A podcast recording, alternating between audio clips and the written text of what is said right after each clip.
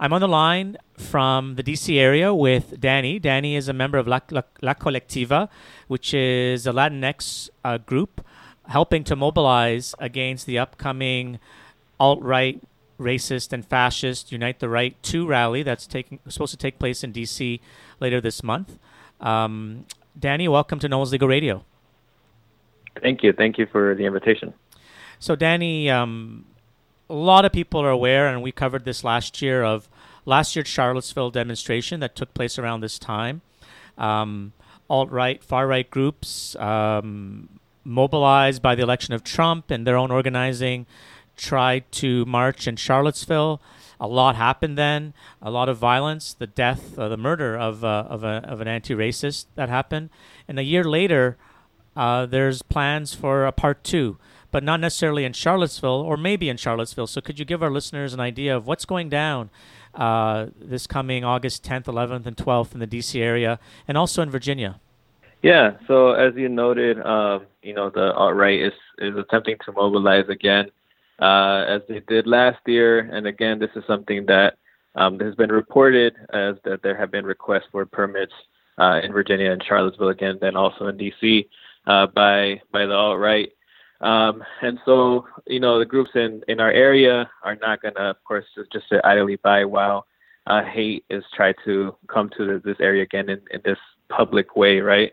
Um, unfortunately, we know that uh, white supremacy and alt right like lives in our communities, unfortunately, and that there is a lot of of work that needs to be done uh, daily, right? But these mobilizations are extremely dangerous, as you noted earlier um, last year, including the murder of Heather Heyer, right? And so uh, groups in this area in DC and Virginia, Maryland, um, and locally collaborating um, uh, to to mobilize uh, for what's going to be the Hate Not Welcome, No Unite the Right 2 um, mobilization from August 10 to 12 in DC, uh, which is going to include a lot of uh, different activities and ways for people to plug in, people that are you know against fascism, against uh, the nativism that we're seeing, uh, both from people uh, uh, in the, across the country, but also from this administration, uh, and seeing how we can we can fight back.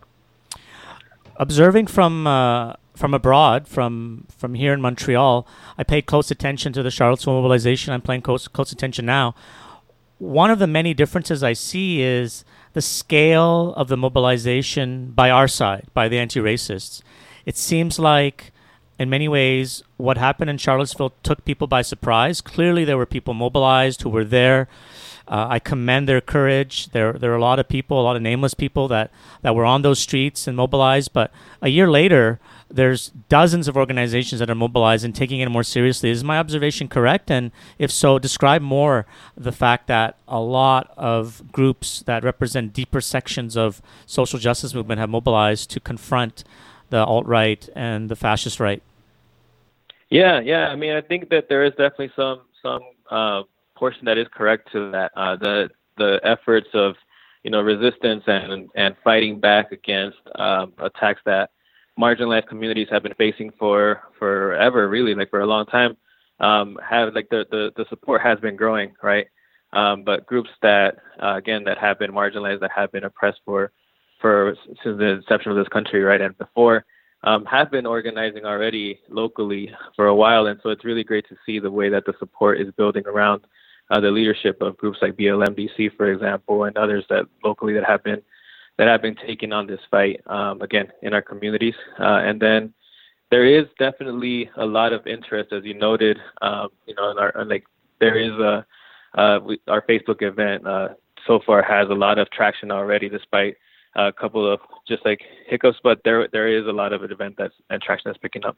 Danny, um, um, describe the groups that have come together. What what movements do they represent, and what it's been like to to mobilize for this demo. Clearly, we prefer not to, but often uh, these occasions are an opportunity for for unity across across uh, social movements and across uh, different struggles. So describe that a bit.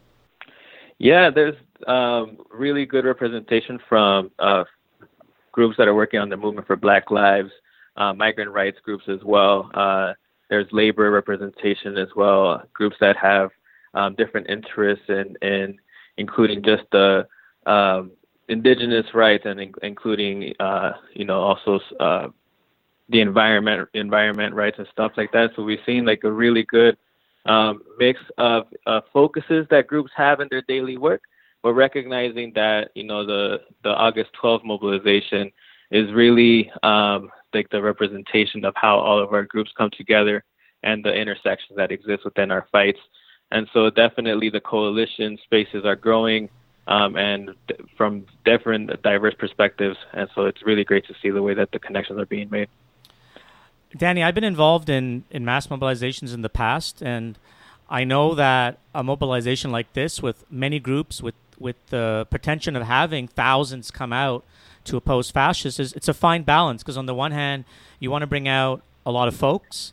On the other hand, tactically, you can't let fascists march openly on the streets, on, on major urban centers, or anywhere uh, in, in our communities.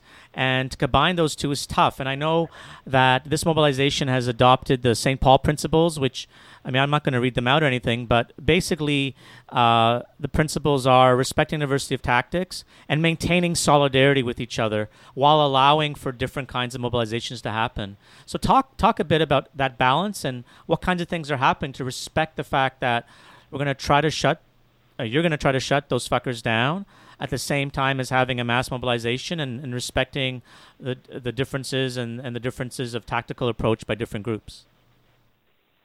Yeah, I mean, there's I think there are various considerations with that to to be really uh, mindful of, right? And so I think that includes um, one again that there are there's definitely a broad array of support for this for this mobilization, including from uh, groups and folks that are outside of this area. And so I, I think one thing that's been really key and is also going to be key as as this happens um, is being super mindful and respectful of the leadership of local groups, who people who who live in these communities, right? Who are who are organizing these communities daily, uh, and the impact that uh, having um, alt-right, uh, excuse me, alt-right mobilizers uh, coming through these communities, the impact that that has, right? And so, how can we uh, uh, other groups that are in the surrounding areas and other groups that are more playing more support roles, right?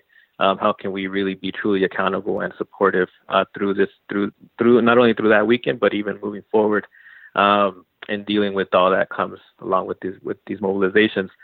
Uh, and then also the other piece is, yeah, like I mean, going back to like the previous question where there is also um, a, a lot more interest from a broad spectrum of groups, and then also not only groups but also individuals in the community that are trying to get involved in mobilizing against fascism.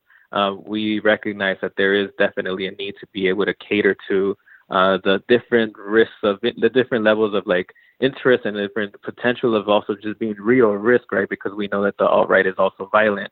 Um, and so, how can we really create spaces in which uh, everybody um, can feel safe, everybody can feel like they have the space to speak up against uh, fascism and against hatred um, and against the violence from the alt right, but then also, of course, as you said, being, as, as well as doing what we need to do to shut down fascism um, and during that weekend and moving forward.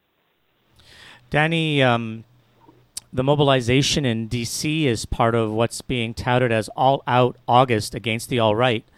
Uh, there's uh, going to be mobilizations this weekend in Portland, in Berkeley, uh, in Charlottesville, and in DC.